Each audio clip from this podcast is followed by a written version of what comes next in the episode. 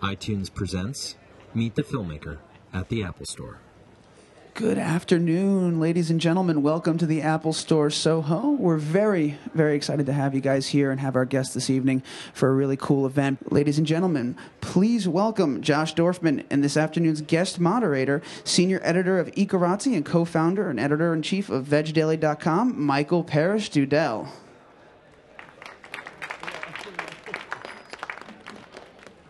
Hey everyone! Thank you so much for for coming out today and uh, and for being here to listen to this lovely talk. This is Josh Dorfman. Hello, the very famous, well-known lazy environmentalist. Um, so for everyone out there who's watching, um, Josh and I have have worked together before. We did something at the Go Green Expo a year ago, a panel, and I know that Josh doesn't like to know the questions in advance. So Josh has no idea what I'm going to ask him, but. Uh, let's let's see let's see how you do. First, I want to talk about you know when you meet people originally, a lot of them are not so keen on being green. They're kind of, in some cases, actually against the idea of being environmentally friendly. And as an environmentalist, lazy or not, that must really kind of irk you. How do you deal with meeting these people who really don't care much about their impact? So I should just say that, that the lazy environmentalist itself comes out of a, a dialogue that I started creating about five years ago. And the very brief story is that before the, the, the lazy environmentalist uh, came about from a furniture company that had started called Vivavi, which the intention was to combine modern design with eco-friendly materials. And I was very committed to quite literally making green as attractive a choice as possible and using design to do that. Well, after about a year of doing that in Washington, D.C., I was moving the company up to, to New York, and I had one employee at the time. And on our last day working together, because she wasn't going to make the move to New York, she really called me out for being a really crappy environmentalist. You know, she was like, I just don't understand. I mean, you've devoted your life to this, but you are always in the shower. You like never recycle. Like you really, really suck. You know, and explain it to me. And so it took me a couple days to figure it out, but it actually the, the concept that I came up to describe myself was lazy environmentalist. I care. Global warming to me seems very real, as do hundreds of other environmental challenges. But I do my best thinking in the shower that behavior is probably not going to change as much as I'm using water and energy to heat the water, et cetera, et cetera, et cetera. But if you give me a great low flow shower head and a solar panel to heat it and make it f- affordable, I'll embrace the solutions. So when I meet people who are resistant to change, um, I'm pretty empathetic. You know, I, it's, I, I, just feel like what we're trying to do on the show and what the lazy environmentalist is trying to do is to understand and just acknowledge the reality of our society that we are so accustomed to convenience. And rather than trying to change that reality, which is so hard to do, we're trying to work within it to figure out how can we be as, as effective as possible in getting people to make environmental choices. So I've learned to not be quite so irritated. And I should say, too, that I actually, before I even started this whole thing, I did go through an activist phase. I did um, get very concerned about what I was seeing in terms of our consumer culture um, and and parts of it that seem rather mindless to me uh, in our throwaway society. And I was attending World Bank protests and IMF protests and and. Uh, largely, I came to a place where I just started to feel like, you know what? The only thing that my anger is doing is is making it so that like everyone who's close to me, from my family to my friends, just do not want to hang out with me at all. You know, I walk into a room, they're like, "Oh, here he comes again," and make me feel terrible. And it was like, I don't want to feel this way myself, and I want to figure out, you know, how I actually get people to change because my anger wasn't doing it, and I thought there has to be a better way. So I have a lot of empathy for uh, those who are resistant to change.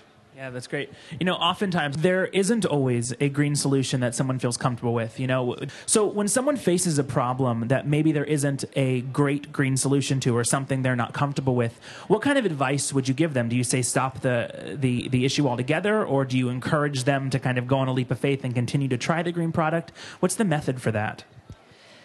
So I think one of the things that that may differentiate our show um, and our point of view from some other environmental content is that we are willing to fail. You know, our our perspective is I want to see what green solutions work in the real world, and I want to see. So I want to see is it is it really a solution? Um, there is we were talking earlier we, we do a segment called lazy camper on the show and it's it's shocking. I was really i I thought when we were when we were even kicking around the notion of, of lazy camper i thought this is just it's an oxymoron. Everyone who camps is, is like inherently green and yet we we very easily found a family that when they go camping they bring their microwave and their their laptop and their DVD player and their iPod and their grill, and they've got a generator running it, and they have a propane tank and all this stuff. And um, you know, you get into those kinds of situations, and the alternatives are like, well, try a solar oven, try some of these solar things. Well, the reality is, like, they tried them, and it's an amusing segment. It's an unfortunate segment, but those things don't work very well, at least for this family with their needs. And the conclusion on the show was maybe these just aren't really solutions yet. And from, you know, one could say, maybe you should stop camping this way, but that's not our show. Because even if I said it, they would still be doing it. So we're willing to accept that, you know, often we succeed, but sometimes the solutions aren't there yet. And to me that's i'm not thrilled with that but i can accept it because i don't believe that what we're talking about is perfect change. I just think we're trying to make steps down the road because we really are at the beginning of this process despite the fact that our, the media has been talking about it you know in a terrific way for five or six years. America is still really just at the beginning of embracing green and the real transition that's going to take place and that's going to take a long time Yeah, you mentioned those those campers, and obviously they haven't seen it yet. But that's that's a really incredible episode, and that that actually leads me to the next question, which is you obviously have lots of challenging guests on the show. Is there uh, is there one particular guest that might ring out in your memory as someone who is the most challenging? Well, a lot of them are challenging, so that's that's a good question. The um, you know, it's funny with the the one. I think it's the first episode or the first or second episode we do. We we try to green a fashion designer in L.A. and really green her so that it's not. Um, there's nothing superficial about it. It's really saying, okay, show me the materials that you use. I want to find you alternatives that have the same hand, um, the same color, and yet are going to be environmentally responsible. Now, this is a woman, uh, Nani Tochterman, who will design for like Paris Hilton. She had a party for Paris Hilton in her store like the night before we were filming. So this is her crowd, and you know she was tough. She was really tough. We had to stretch. We actually had to go find like additional places to take her, d- additional things to show her because she just was so resistant to change. And she's like Israeli, so you know. I mean, she's pretty. She can be very, very stubborn in that wonderful Israeli way, um, and she laid into me quite a bit. So it's fun to work with people like that because it raises everybody's game to try and you know really see can I get this designer to work with hemp, and it's interesting to see what happens at the end of the show. Yeah, you know, you mentioned that we really are at the beginning of this movement, and uh, a lot of people know about it now, but we're certainly uh, just at the start. If you could kind of look at a crystal ball, look five years down the line, what does the green movement look like to you? What have we accomplished? What are we still struggling it with? What, what's five years down the line for us? Well, I, I, think that uh, there's a couple of ways to look at that. We're in 2010 now, and I was asked to write some articles as we moved into this new decade about what will happen in the coming decade. And you know, we thought about it, and and there was some some comments about, well, you know, is this the decade that green gets baked into the DNA of companies? We've come so far already in, in the first decade of of this century. What happens next? And the more I thought about it, from my experience and you know dealing with a lot of folks on this show um, and from the radio show I had on Sirius for a while, talking to lots and lots of Americans, you start to realize that realistically the change is going to take decades. And the, the, the challenge for the environmental movement is to keep pushing as hard as we can, and yet have realistic expectations so we don't burn out you know? Because when you don't see the, the change happening as fast as you want it can be very frustrating. So on the one hand uh, yeah i think there will be a lot of significant change in the next five years. And, and hopefully what will happen is that we will learn as a movement to communicate better about these issues. Uh, I, I think you know it's terrific that green you know there's people like Thomas Friedman, who writes op eds for the Times, and others will say green's gone mainstream. And in some ways, maybe it has as a cultural conversation. But it certainly hasn't when you walk around this neighborhood in Soho and you pop into a store and you say, hey, I'd like to buy something made of organic cotton. It's not there. So green is not really mainstream in a way that affects our lives uh, on a daily basis. That, that will continue to, to move. Um, those options will become more available. But I think hopefully what happens over the next five years is that the environmental movement learns how to communicate these issues so that people feel like their direct self interest is tied to green solutions. And if that starts to happen, then change, the pace of change will accelerate. Yeah, one thing we were talking about before this segment was I kind of think that water is the next big topic in the green movement. The pollution of water, the the, the losing of the resource in certain areas, um, and and I would love to hear what you think about uh, the water issue and how much time we should use to focus on that and what our focus should be. Well, the I mean, this is really it's an it's a kind of a scary thing, the water issue, because for a lot of the, for those of us in the movement, uh, it's water is talked about as the next great environmental issue. The uh, you know, even in the United States, there are there are there are 36 states that are experiencing drought or have experienced drought in the, in the last few years. So this is not just an issue for continents overseas. This is very much an issue that is going to touch significant portions of the United States. Um, and this issue, even though it's not really top of mind for us, uh, because we we're talk we talk so much about climate change, greenhouse gas emissions, it might actually strike much quicker than the impact of greenhouse gas emissions and climate change. So it's it's worrisome. What's great to see is that there are so many innovative ways, any innovative, truly innovative products coming to market um, that will enable you. For example, there's something called like the there's a product by by Brondell that uh, can just you put something on your toilet that turns it into a dual, dual flush toilet. So you could actually choose to flush with less water. It's easy, lazy change. There's a new product from a company called Flow Tender that takes all of the water from your shower, uh, from I believe your dishwasher and will channel it outside to water your plants so that because something like if you if you have a garden uh, or or you have an outdoor lawn on average about 30% of your water use is going to water your lawn. So there are these kinds of ways to say how do we really start to reduce the amount of water we're using without necessarily impacting the quality of our life? But this is certainly an area that more attention will need to be focused on yeah, those both sound like great products. And uh, but here's the one thing we're seeing in the green movement. I feel like is a lot of products out there that are calling themselves green. This idea of greenwashing. And do you feel like the development of all these products perhaps takes away from the original goal of environmentalism, which is to consume less? Um, what I believe is that what success looks like to me, the ultimate vision for the environment for for the environmental movement to me is to be living in, a, in ways as a society, as a civilization that are in balance with nature. And th- when that happens, there is still going to be an economy, and there are still going to be major corporations, I suspect. Um, so there are those who would say that, that green consumerism is an oxymoron. I mean, great thinkers like Paul Hawken has, has said that, you know, relatively recently.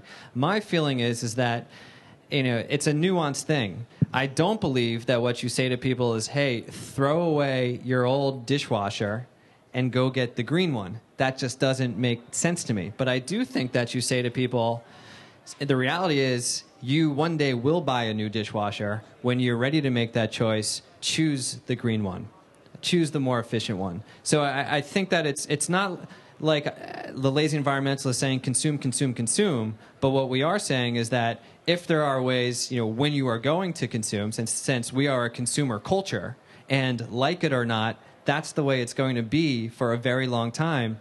You know, yes, consume less, but consume smarter when you do. And also, I would say that there are services that aren't necessarily intended to enable people to reduce their environmental impact, yet do so. One, for example, is a, is a service called Chegg.com, C H E G G. And if you're a college student, you know that textbooks can cost $800, $1,000 a semester. I mean, it's extraordinarily ridiculous. So Chegg will rent you textbooks at a fraction of the price, um, really save a lot of money um, for a student, and then enable the next crop of students the next semester at some other university to use those same textbooks. So overall, we're reducing the amount of trees being cut down for college education. Uh, it's not the intent to be environmentally responsible, yet it's an outcome, and people still get the textbooks when they need them. And we're seeing more services like that, which I think is very uh, promising. Yeah. As far as products, you know, I deal a lot not only in the green world but in the vegetarian and vegan world. And one thing that you point out in, in one of the episodes, I think from the upcoming season, is um, that cruelty free very often isn't environmentally conscious. I think that's a really interesting point of view, and I think you're you're you're right about that in a lot of ways. I would love to know if you have any ideas that might be able to mesh the two worlds together. What's what's kind of a, an innovative way to take both of those things and combine them? So just to extrapolate on that, that does come up at one point uh, on the on uh, during the season when we're talking about cruelty free or a vegan a, a vegan option, and and what we want to do on the show is is really delve into issues that don't normally get discussed. We don't want to sugarcoat anything, and we don't want to avoid issues that are are tricky or perhaps uncomfortable. So if you're vegan, and that means you're really vegan to the you know, well through and through and in your shopping patterns as well, then you're probably going to be buying cruelty free shoes and you'll be using some alternative to leather. And it's almost guaranteed that all, that alternative to leather is made from crude oil. So, on the one hand, you're doing something great to protect animals, yet on the other hand, you're doing something that has a, potentially harmful impact on humans. So, how, how, do you, how you combine the two? I'm not sure. But what I do believe, as the, as the lazy environmentalist, is that you know, potentially both of those choices are better than the pair of shoes that are made from toxic stuff without any consideration for animals uh, or the environment. And I believe that what, we're, what we've got to do, or what hopefully we'll do, is make a more enlightened choice one way or the other. It's like someone said to me, um, "Well, you talk, you, you support Walmart and you know their use of, and, or the fact that they're making organic products available." And like you know walmart's a very controversial company in many ways. But the reality to me is that like look if i'm a mother and i want to feed my kid organic milk and i can't afford the price of organic milk at some of the other supermarkets where it's sold and walmart's making it available to me to make a better choice for the environment certainly for my kids well thank goodness that that choice is available to me. And i would simply say choose one you know? Go to walmart and get the organic milk. Don't necessarily get the conventional one you, you know, go organic there, go organic somewhere else, do, you know, vegan, whatever. But let's make a conscious choice and move the ball forward and stop bickering about, you know, which one's ultimately the best. We're so far from that place in terms of, you know, living perfect lives. Let's just make better choices and keep moving moving on. I mean, we're busy people. Yeah, and I think that talks a lot about your idea of what effective activism is. And I really wanted to touch touch on this uh, today because that's such an important part of what you do, and you have such a philosophy about that. Let's talk a little bit about um, what makes an effective activist for the green movement or for really any other movement, and how one can best be effective at promoting and living their cause. Well, I'll tell you what we do on our show, and I, and I think that the, the, the, the what I found to be effective and I think this goes for you know, you want to be authentic, right? You want to you want to come across from a place where a place from saying, yeah, I really believe this. This is this is my cause. This is who I am. But you don't want to be too authentic if you're gonna you know um, whatever the cause, make people feel bad. If you're if you're going to be preachy, that kind of authentic place turns people away, or it turns the great majority of Americans away. So I think effective activism is saying, coming from a place saying, this is important to me. It may not be important to you, but I want to tell you why I think it should be. And I, and I think, with all that said, the key to being effective is figuring out how you frame issues in terms of people's self interest. So if um, I want to get someone in a eco friendly car, right? I have to figure out okay, what is important to you? Do you want to save money? Do you want better gas mileage? Do you want to go fast? You tell me what it is, and then I have to find the choice that that works for you. That's gonna that feeds your self interest. Um, you know, and, and we we talk about. It. I mean, we've had a guy when I my radio show. We had this guy Plasma Boy John Wayland up in uh, Portland who has an electric. Um, 1972 Datsun, an electric car that he drag races, and he kicks the crap out of Corvettes and you name it. And it's like, you know, it's fantastic. And we had him on my radio show, and we had truck drivers calling up saying, like, I want to get that for my, you know, my own pickup truck. Like, I want to get that green. He's going fast, power. you know, it was it, it wasn't about the green; it was about the fast and the power. And I've just seen over and over again that when you frame green issues, in this case, in terms of people's self-interest, what they want, they're much more likely to go along with what you have to offer them.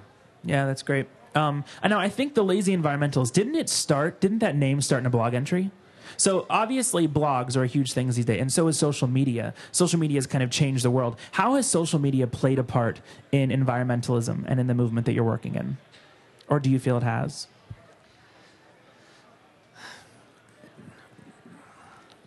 Yes. the I mean, to me, the I, my so last year I wrote this book, The Lazy Environmentalist on a Budget. And into that book it is kind of what I'm describing here. It's mostly products that are cost effective, that are well designed, that enable people to to to when they're making a purchase reduce the impact of their purchase. It's not a perfect world, but they're good choices. The last chapter, I actually wrote all about jobs because I felt that um, and how to get a green job. And in and, and in that discussion was largely saying we are all our own brand. I mean, like it or not, in the world we live in today, you if you want to you are your brand no matter what you do, even if you don't think you're your brand. When you walk around the office, you're your brand, and people are forming opinions of you. You can control that, and you can create that, and you can learn to position yourself within um, the green movement or whatever the cause uh, by using social media tools. So the Lazy Environmentalist did start as a blog, and that was when I wrote that blog entry that I was describing about my own behavior. Actually, a radio producer uh, for an internet station, saw that, called me up, eventually asked me if I wanted to host a show, and from there, um, the show went to Sirius Satellite Radio. So I would say, you know, the platform that I've been able to create, I owe quite a lot of it to social media. And we're still doing things with social media, and we're still trying to figure out how best to use social media to really engage an audience that's increasingly moving online.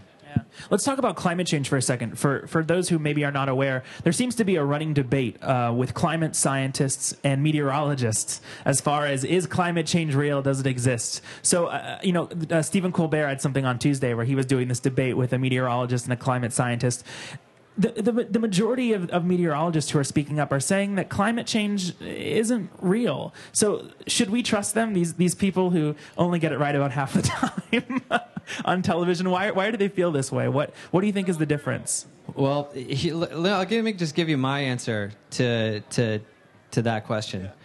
Uh, frankly, from from my point of view.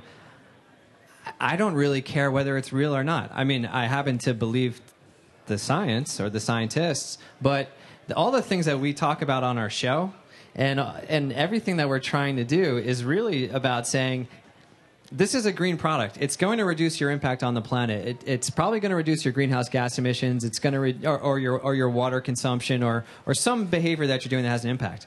It's also going to improve your life.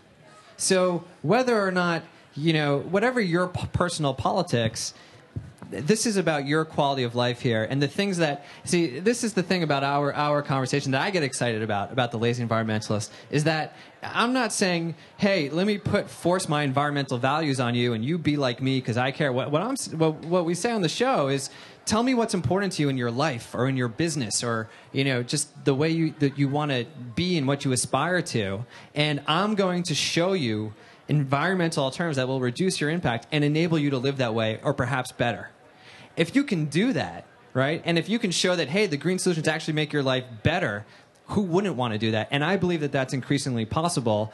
Not all green solutions do that, but that's why we try and curate the best ones so that people come to that own realization for themselves.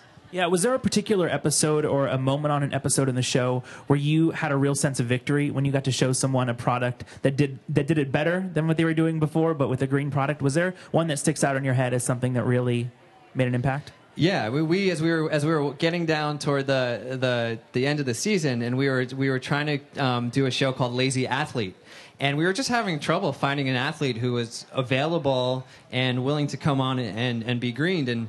And uh, eventually, we got the, the national taekwondo champion uh, to come on the show. And I just thought, what the heck are we going to even do? I mean, the dude's just like, you know, in his shorts in a gym kicking all day. Like the dude has no impact, you know.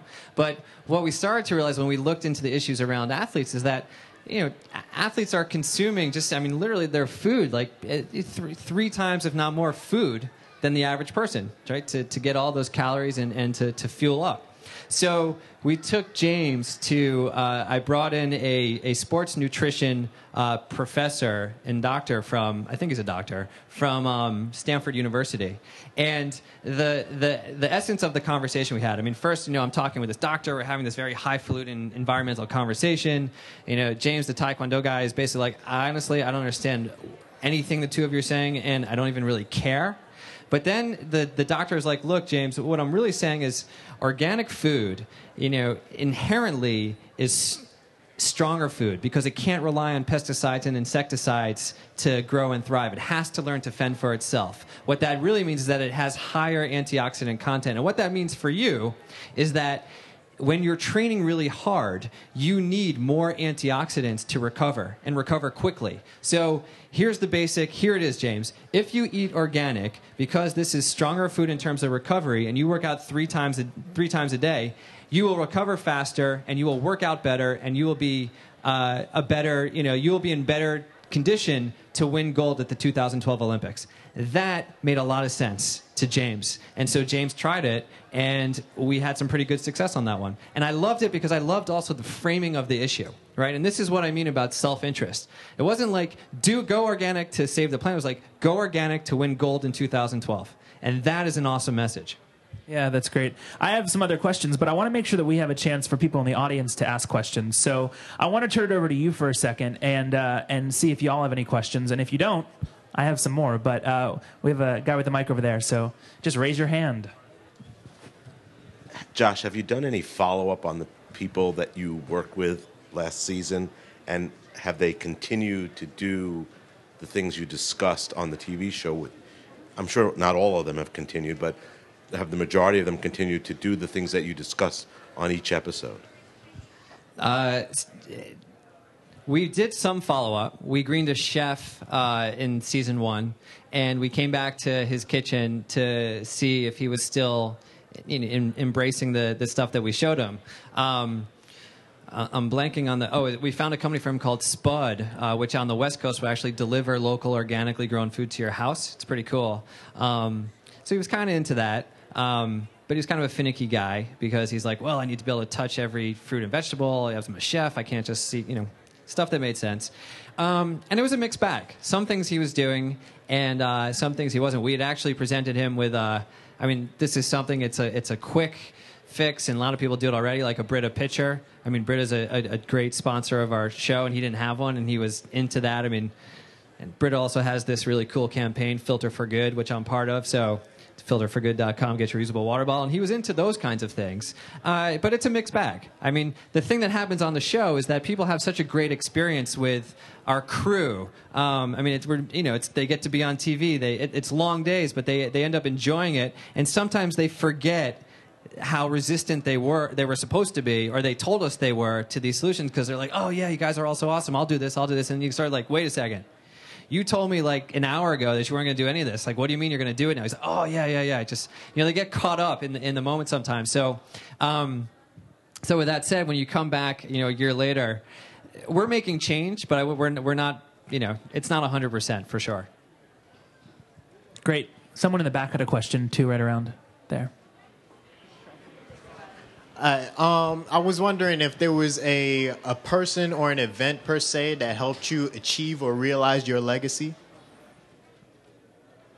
Well, I would say that um, I'm not sure that this will directly answer your question, but I would say that what inspired me, or, or kind of my aha moment to to start to get into green, happened um, in 1995. Um, I went to China and this was about a year after college and i thought i was going to have a career in diplomacy so i wanted to go learn the language learn the culture. And i got a, a, a part-time job which turned into a full-time job traveling around the country selling kryptonite bike locks. At the time i mean everybody in china rode a bike. There's over a billion people. It seemed like a pretty good idea. And um, you know, I didn't know a lot about business, so it just took me a while to realize that the locks were actually more expensive than the bikes, and that could be an impediment to the millions I was hoping to make. The other thing that happened was that because I was so focused on their transportation economy, uh, I started. Well, one night I was traveling to a restaurant with a guy who owned a factory uh, in southern China, and we got to the restaurant. We were in his Mercedes, and he takes me to the back of his Mercedes. This, this Chinese guy he says, "Josh, look, my my Mercedes is this much bigger than every other Mercedes in the parking lot." You know, you could see the pride in his face and how thrilled and excited. And I just started thinking, like, right, no one here actually wants a bike, right? Everybody wants cars. They're in this case, they're a lot like us back in the states. Who can blame them? And I started thinking about all the highways and bridges and tunnels I'd seen being built so quickly as I was traveling around the country, and I just started thinking, this truly seems. I you know I'm not an environmentalist, but this just seems like inherently unsustainable. Um, and so I would say probably uh, the you know it's not like I've been personally inspired necessarily by a person, but by by that but I was moved to action by my my the time I spent in China. I want to talk for a second about uh, Obama recently.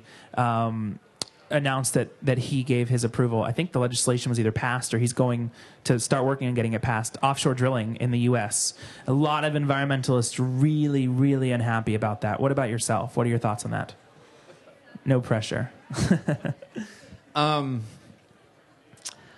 well, I'm not thrilled about it, but I but I I, I think you know from just to tell you where I'm coming from. I mean, I, I, I would I would personally give the guy a fair amount of slack I think he's doing a pretty good job, and, and I think that he's the.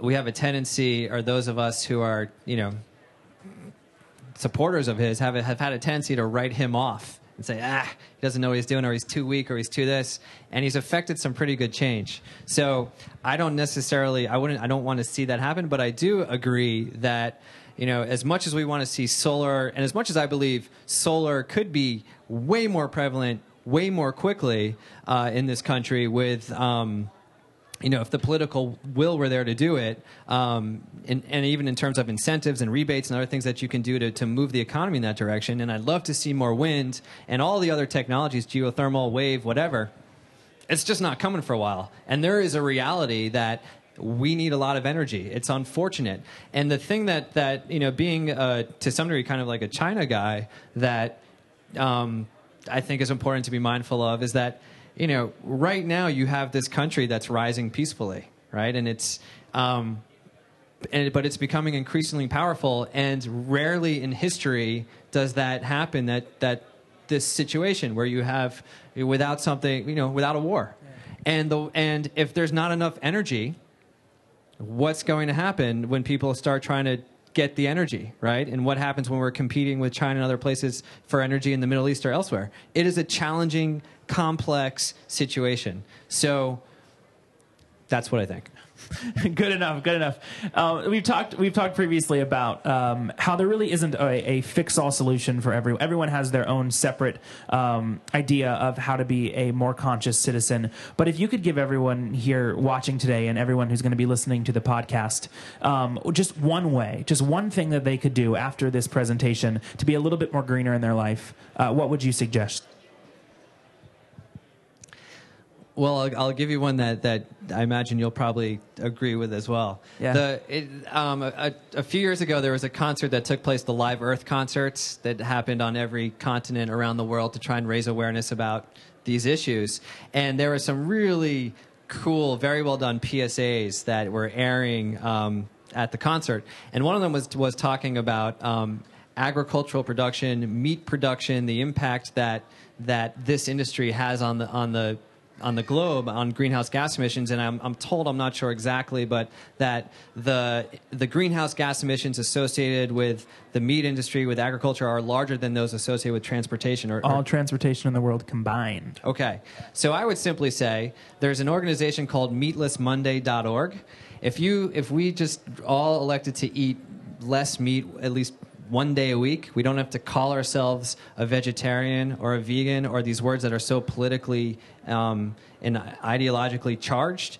That would probably be, it might make us healthier, save us some money, probably pretty easy to do, um, and would be pretty good for the planet. Josh just knows he scored huge points with me for that answer. A final question for you. Um, what's the future of the lazy environmentalist? What's next? Um, obviously, the season's coming out on April 20th, and we're all really excited about that. What else is in store? So yeah, we're very excited for this season. Yeah. Um, as I think you saw in that episode, the energy is much higher. I mean, if you've seen season one, we feel really good about the changes we put in place for that. Uh, I'm really right now focused on two things. I'm focused on all of the the learning I've had in, uh, in terms of communicating the green message. The learning I've had from from running a, a, green retail company to being a spokesperson for campaigns to having a radio show and and and now the TV show about how you really effectively communicate a green message to get people either to take action or to support a, a green agenda. So I'm writing a book to that effect, and we're actually starting a green communications consultancy to work both with the business community and policymakers to say here's how you tell really good green stories to get people on board with change. And again, not based on environmental values, but based on what's important to us as Americans. So that's one thing. And then I've also kind of I'm excited about the notion of um, we're working on something or just kind of expanding our conversation in some ways. We're very focused on what what I call awesome green ideas, and and trying to be a place where we want to bring together, and we'll do this through lazyenvironmentalist.com and beyond, but really trying to, to understand what's happening at the cutting edge of green that's just awesome. That is just a trend that you want to know about. Um, and some things are like, you know, the city of Boston is the first city in the U.S. to put free Wi Fi on their commuter trains. And the guy who was in charge of that program for for um, you know up in Boston said this was the best thing they could have they've ever done to increase ridership on public transportation. And it was like this is so low cost compared to spending billions of dollars for high speed rail if we're trying to move people out of cars. You know that's just awesome, great government, great policy working well. So we want to capture those ideas, and we're doing it around this notion of well, awesome green ideas because that just makes me happy and inspires me. And I get if I do that, then I'll wake up every day looking forward to what I get to do. That's awesome. And on that note, make sure that you check out The Lazy Environmentalist on April 20th on the Sundance Channel and go to thelazyenvironmentalist.com to learn more.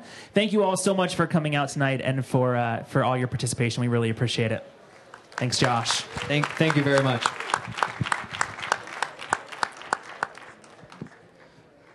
Thank you once again. Ladies and gentlemen, one more time. Josh Dorfman, Lazy Environmentalist, thank you very much. Don't forget, this conversation and more located on Meet the Filmmaker right on iTunes, apple.com forward slash Soho for all your upcoming events. And stick around, Camp Interactive's coming up next, and you're not going to want to miss it.